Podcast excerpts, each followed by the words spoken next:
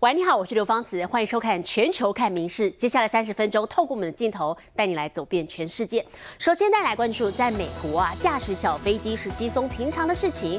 可是如果在大马路开车遇到小飞机撞过来，可能就是很罕见了。好，这个事情发生在周末，德州西北边的麦金尼市，有一架小飞机紧急迫降，却撞上了正在行驶当中的车辆，还好没有人受到重伤或者是罹难。好，不过这个惊心动魄的过程全都被记录下来。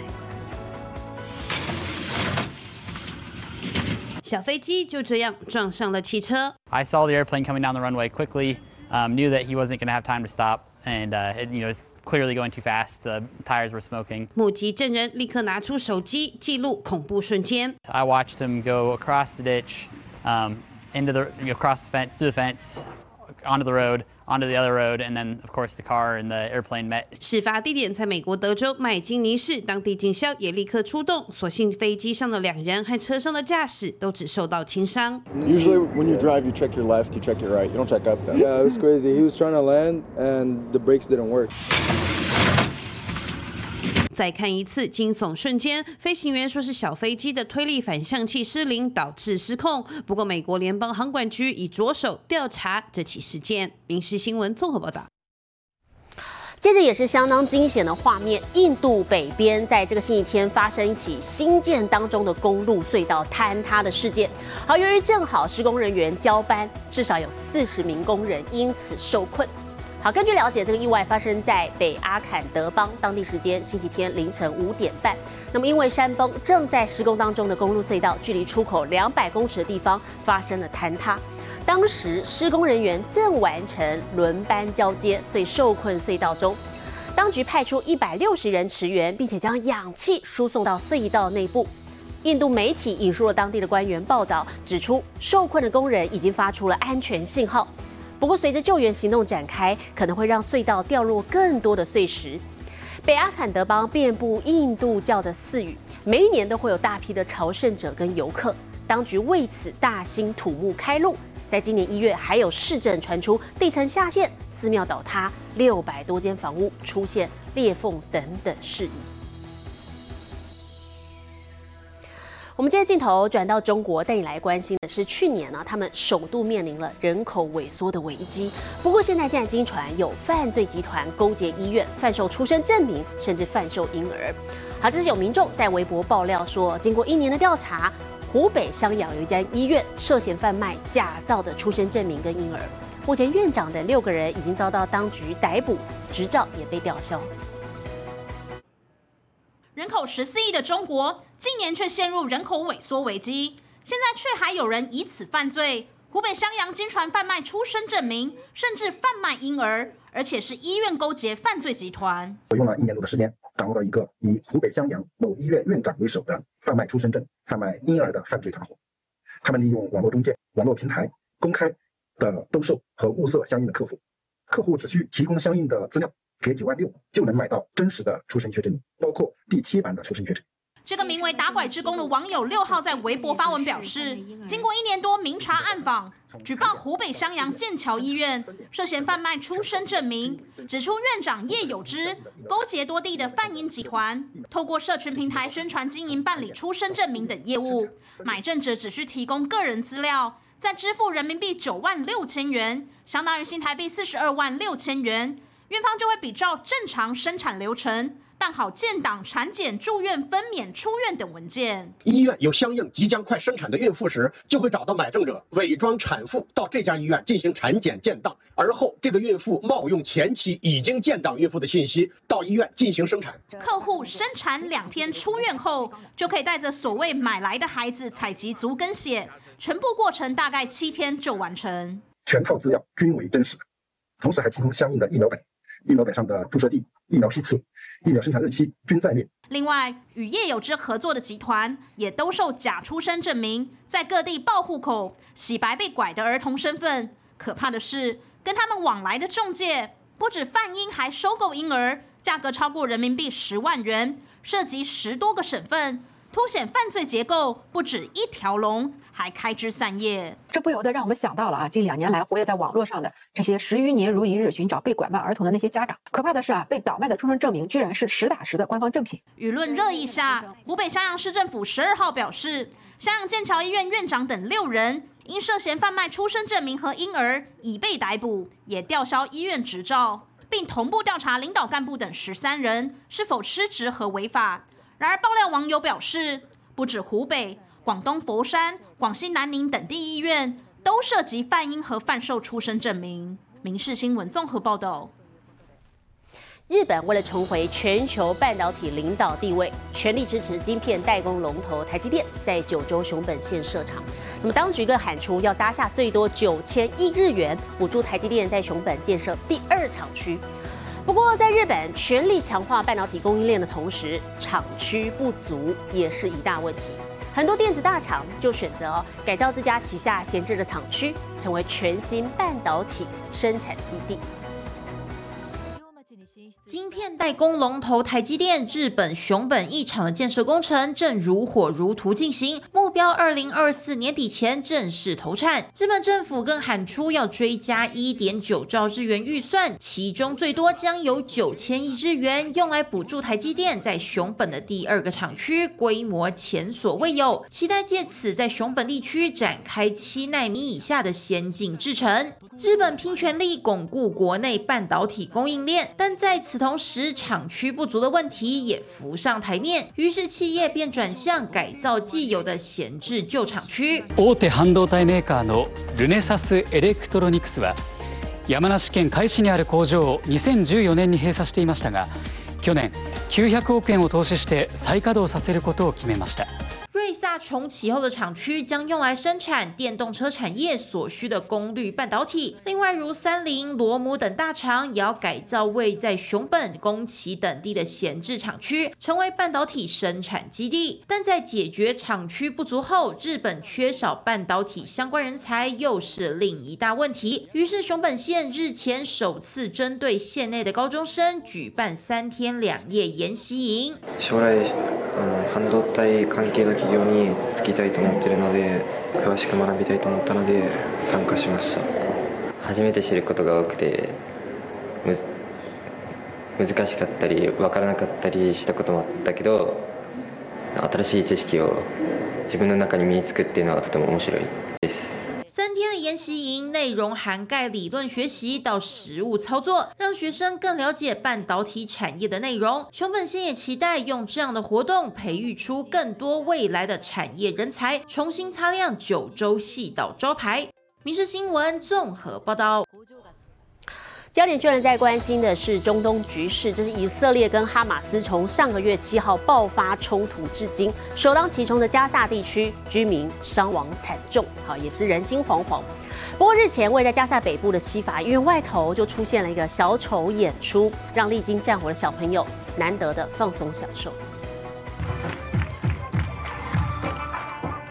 奇装异服、蹦蹦跳跳、小丑夸张的肢体语言，逗得小朋友哈哈大笑。加萨北部最大的医院西法医院外，孩童聚集，在以色列和哈马斯开战后，难得体验欢乐。别小看几场表演，对于身心受创的大人小孩来说是重要的慰藉。不过就在医院十号遭空袭后，小丑也被迫往南走，带着全家避难。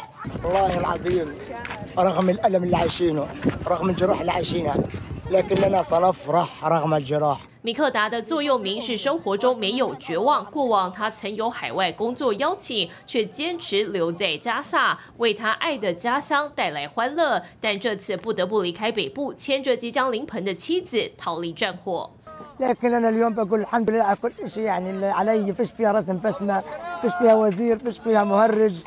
小丑说：“不管战争如何发展，未来他仍会继续创造欢乐空间。”民事秀联新综合报道。旅日棒球好手王柏荣今天在社群媒体发文宣布，决定要离开日本，结束五年的日职生涯。他除了感谢火腿队的照顾与支持，也强调这不是轻率的决定。好，另外正在备战这个亚冠赛的富邦悍将终结者曾俊岳，在同一天也提出了行使旅外自由球员权利的申请，他要寻求旅日的机会。在社群媒体贴出多张照片，王柏荣宣布将离开日职。先标出二零一九到二零二三的年份，还附上日文版。王柏荣写道：“他要向火腿球团表达最深的谢意，并指出，在球季结束后，他与球团保持着密切联系，共同探讨未来的可能性。他曾经反复思考过自己的选择，也与家人进行深入交谈，最终决定离开日本这片土地，寻求下一个棒球生涯的契机。也强调，这并非一个轻率的决定。”恭喜王柏荣！王柏荣二零一九年加入日职火腿队，五年时间留下两百七十场出赛、两成三五打击率和十五轰的成绩。如果返回中职，原球团乐天桃园拥有优先预约权。不过季中乐天在林子伟交易案中将这个权利转让给台钢雄鹰。三十岁的王柏荣未来动向备受关注。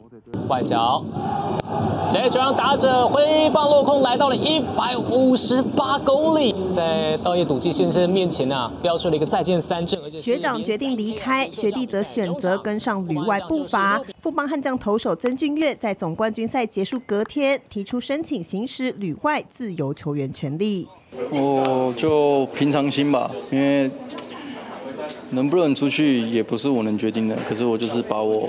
能做的事情就尽尽可能的发挥到最好，然后表现给他们看。一直以来，旅日传闻不断，也是曾俊岳心之所向。尽管从年初提早开机参加经典赛，到球季结束后还要备战亚冠赛，但才刚过二十岁生日的他，要把握这次机会，在东京巨蛋的舞台拿出好表现。民新闻综合报道。而另外哦，其实，在球场上还会有这个一个焦点哦，就是啦啦队女孩。那么，台湾职业运动的这个啦啦队哦，军容越来越壮盛了。现在寻求外援，似乎也成了趋势。好的，我们也欢迎我们未来跟大家一起应援的 George 林志伟 has six points。南韩啦啦队女神李浩珍周末现身 Plusy 勇士主场，虽然还未官宣加入，但已经笃定成为富邦 Angels 的最甜外援。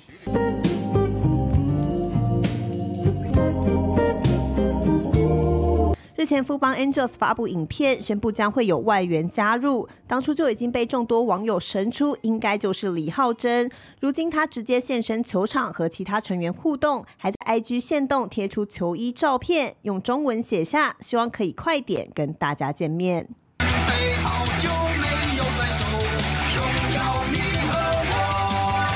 二十五岁的李浩珍是韩职乐天巨人啦啦队的人气成员，拥有釜山女神称号。今年六月就曾经随队来台湾交流，吸引不少球迷目光。现在更要直接来台为 Plusy 年度拉拉队再添风采。今天呢，在富邦 Angels 这边呢，也加入了釜山女神李浩珍。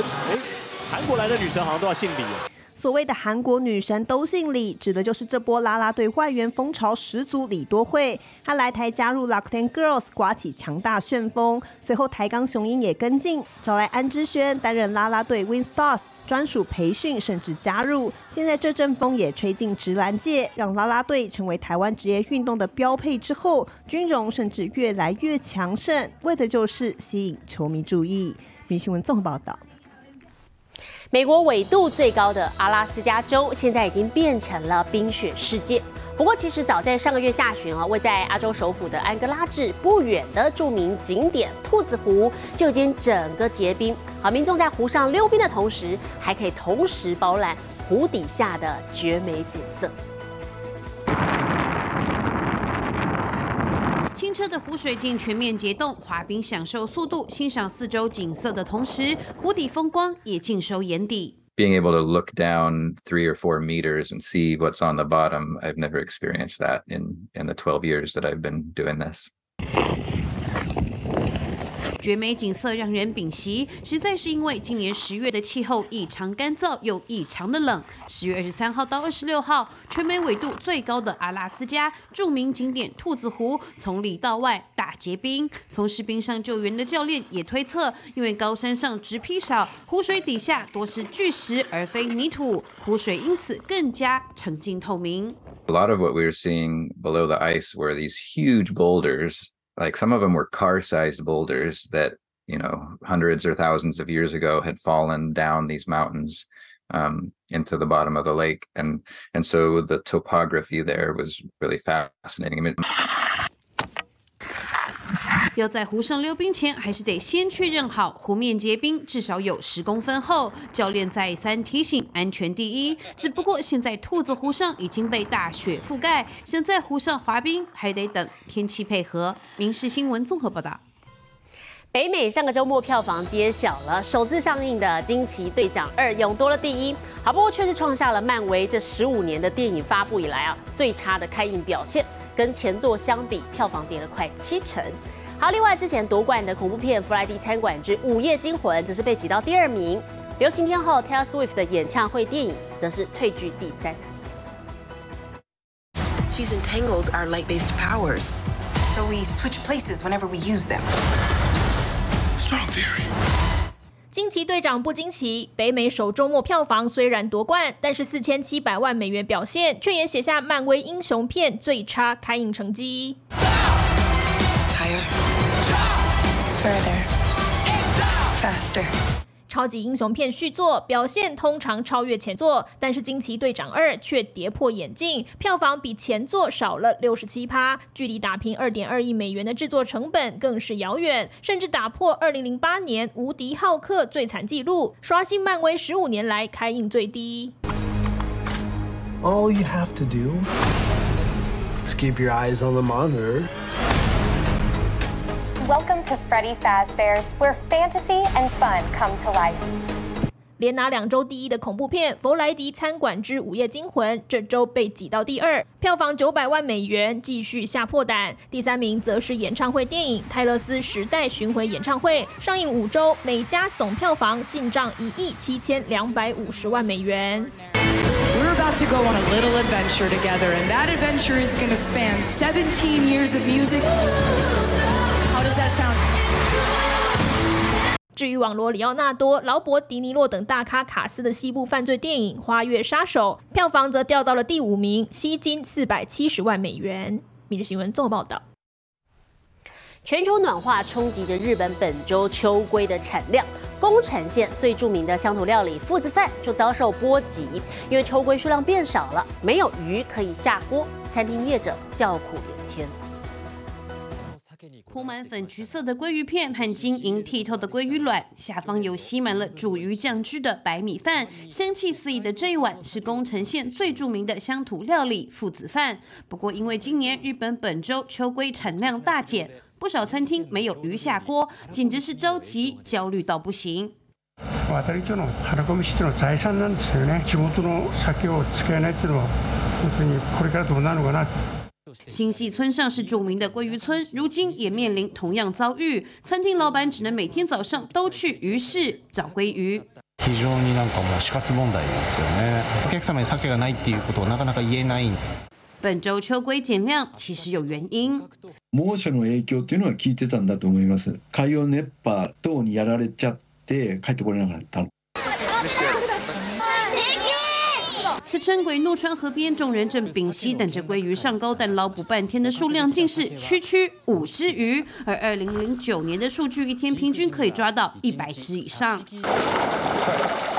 一九九九年，工程松岛町鲑鱼季开始的盛况让人振奋，但这会儿猎捕季开始后的第十天才抓到第一只鲑鱼，而过往一天可有两千到三千只进账。专家担心，全球暖化加剧，鲑鱼将往北移动，迁徙到白令海或北极海，未来日本餐厅可能会一龟难求。民事新闻综合报道。那么，另外，每当入秋之际，也是日本柿子的采收旺季，其中更以近畿地区的和歌山县产量位居日本第一。当地为了推销这个当季的美味柿子，每一年都会举办趣味的削柿皮大赛，比的是谁可以在限制的时间里头削出最长的柿子皮，吸引了三十人前往挑战。一颗颗形状饱满、外皮光鲜的柿子，快速通过输送带，被工作人员逐一装箱，准备运送至日本各地贩售。进击的和歌山县柿子产量位居全国第一，不但吃起来香甜多汁，当地人还会将柿子削皮后，果肉用竹签串起来，挂在阳光下曝晒，成为滋味浓郁的柿子干。当地为了宣传这项美味特产，也是花招百出。司仪一下口令，只见民众立刻握起手中的水果刀，快速削去柿子的外皮。和歌山县的九度山町，每年秋天为了推销盛产的柿子，都会举办像这样的削皮大赛，限时一分钟，比谁削的皮最长，吸引约三十人报名参加。最后优胜的选手削出了长达一公尺、三十二公分的柿子皮，也创下赛事举办以来第二长的纪录。只见他捧着一整盒作为奖品的柿子，脸上洋溢满满成就感。練習はしてないですけど、毎日ちょっとずつやっぱり食品加工したりいろいろしてますので、大変嬉しいです。 虽然这别开生面的削皮大赛先前因新冠疫情连续停办三年，但民众们的热情却依旧不减。当地也期待能借由这些活动，让更多人亲身感受和歌山柿子的美味。民事新闻综合报道。接着，国际上详细的天气状况，我们要交给 AI 主播敏熙。Hello，大家晚安，我是民事 AI 主播敏熙。飞行员往往能看到一般人看不到的奇景。一名葡萄牙航空公司的机师从美国飞行经过加拿大的上空时，拍下了繁星与极光交织成的美景。这道极光像是暗夜中的一条绿色星河，美到令人发出赞叹。接下来来看今天的国际气象相关消息：南美洲国家玻利维亚北部的原住民聚落，好几天前受到森林野火的威胁，火势蔓延到三座原民社区。造成相当多的居民无家可归，当地消防队员经过这几天的抢救，如今终于将野火控制下来。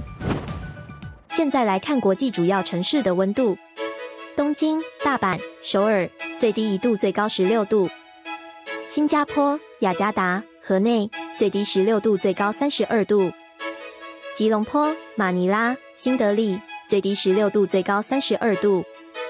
纽约、洛杉矶、芝加哥，最低四度，最高二十一度；伦敦、巴黎、莫斯科，最低二度，最高十四度。其他最新国内外消息，请大家持续锁定《民事新闻》。我是敏熙，接下来把现场交给主播。我是刘芳慈，感谢您今天的收听，也请持续收听我们各节 Podcast，带给您最新最及时的新闻。